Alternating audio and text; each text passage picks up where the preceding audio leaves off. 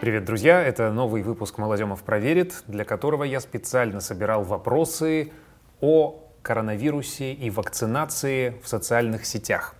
Мы договорились, напомню, что для подписчиков моего подкаста отвечать на самые актуальные спорные вопросы, делиться своим мнением регулярно будет эксперт мирового уровня из США.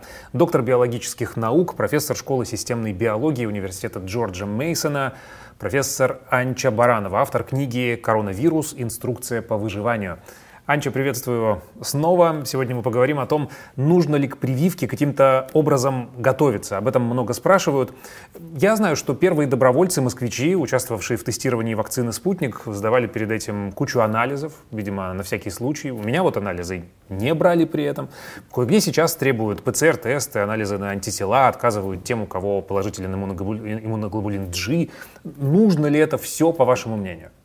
Во-первых, конечно, нужно подстелить коврик, без сомнения. Опять же, это российский коврик, очень хорошо, что в России есть. Я считаю, что перед вакцинацией нужно сдать два анализа. Это ИГМ и ИГГ.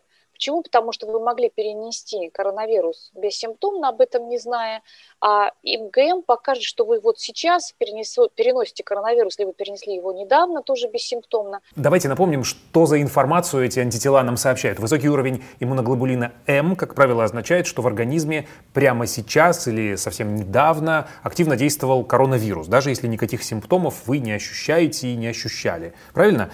И как действовать, если это подозрение подтверждается? В случае, если у вас ИГМ положительный, вакцинацию лучше отложить, не лучше, а нужно отложить до того времени, пока ИГМ не снизится, потому что это значит, что у вас в организме все еще происходит формирование иммунного ответа на вирус, значит, вирус там где-то еще сидит. Если вы сверху еще нахлобучите вирусный антиген, то просто никто не может гарантировать, по какому пути этот э, иммунный ответ пойдет, лучше, хуже, в общем, лучше такой эксперимент на себя не ставить.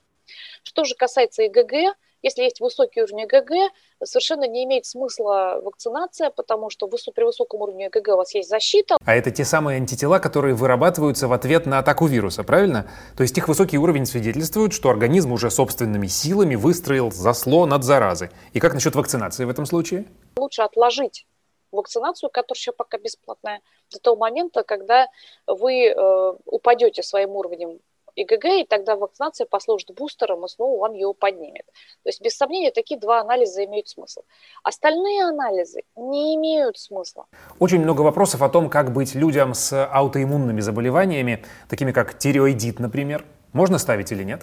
Но вообще большинство людей, у которых обострение аутоиммунного заболевания, об этом догадываются по ухудшению своего состояния. Но если вдруг вы хотите подстраховаться, то можете сдать анализ на те аутоантигены, которые с вашим основным заболеванием связаны. По поводу АИДа отдельно хочу сказать. У нас АИД 4% населения.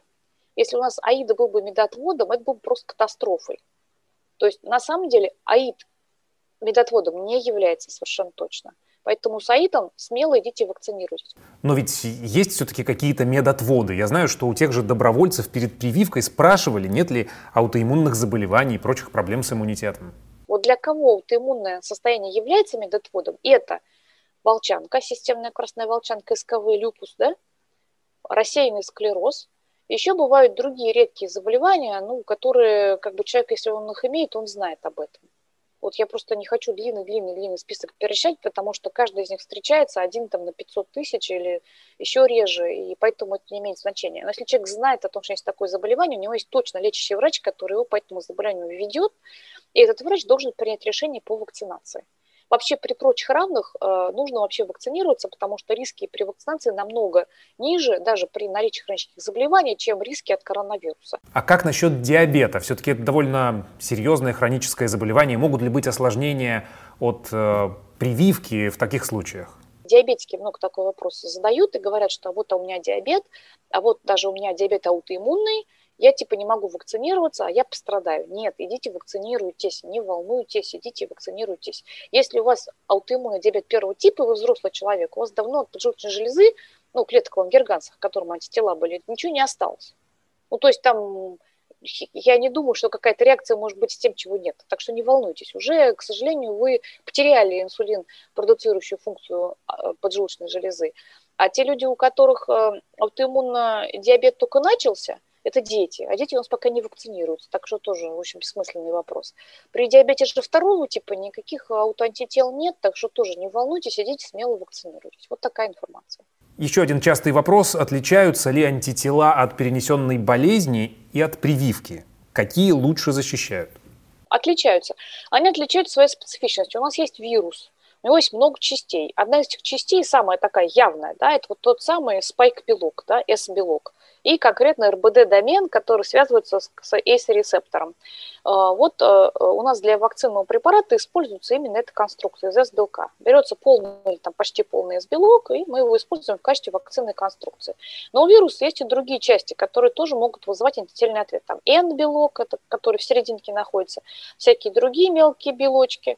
А, вот этих всех э, частей в вакцинной конструкции нет.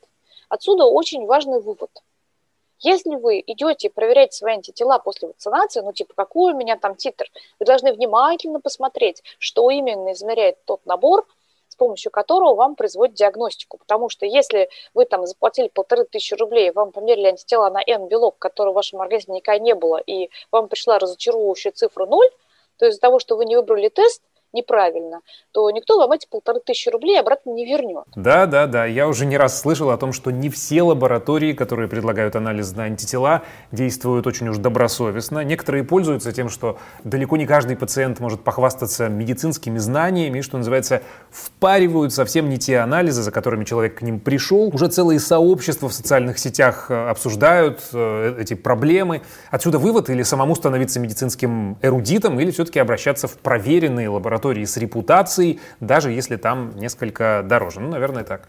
Анча, спасибо вам большое. Напомню, мы договорились с профессором Барановой, что будем связываться каждую неделю и отвечать на самые актуальные вопросы о коронавирусе. Пишите, что интересует вас, а вот что есть в нашем дальнейшем плане точно. Когда можно будет вакцинировать детей? Нужно ли и когда ставить прививку, если вы уже перенесли ковид? Стоит ли ожидать появления новых вакцин или можно ли их сочетать друг с другом? В общем, до встречи здесь же через неделю. Подписывайтесь на видеоверсию в Ютубе или Инстаграме или на аудио в ведущих подкаст-агрегаторах. Увидимся, услышимся. До встречи. Пока.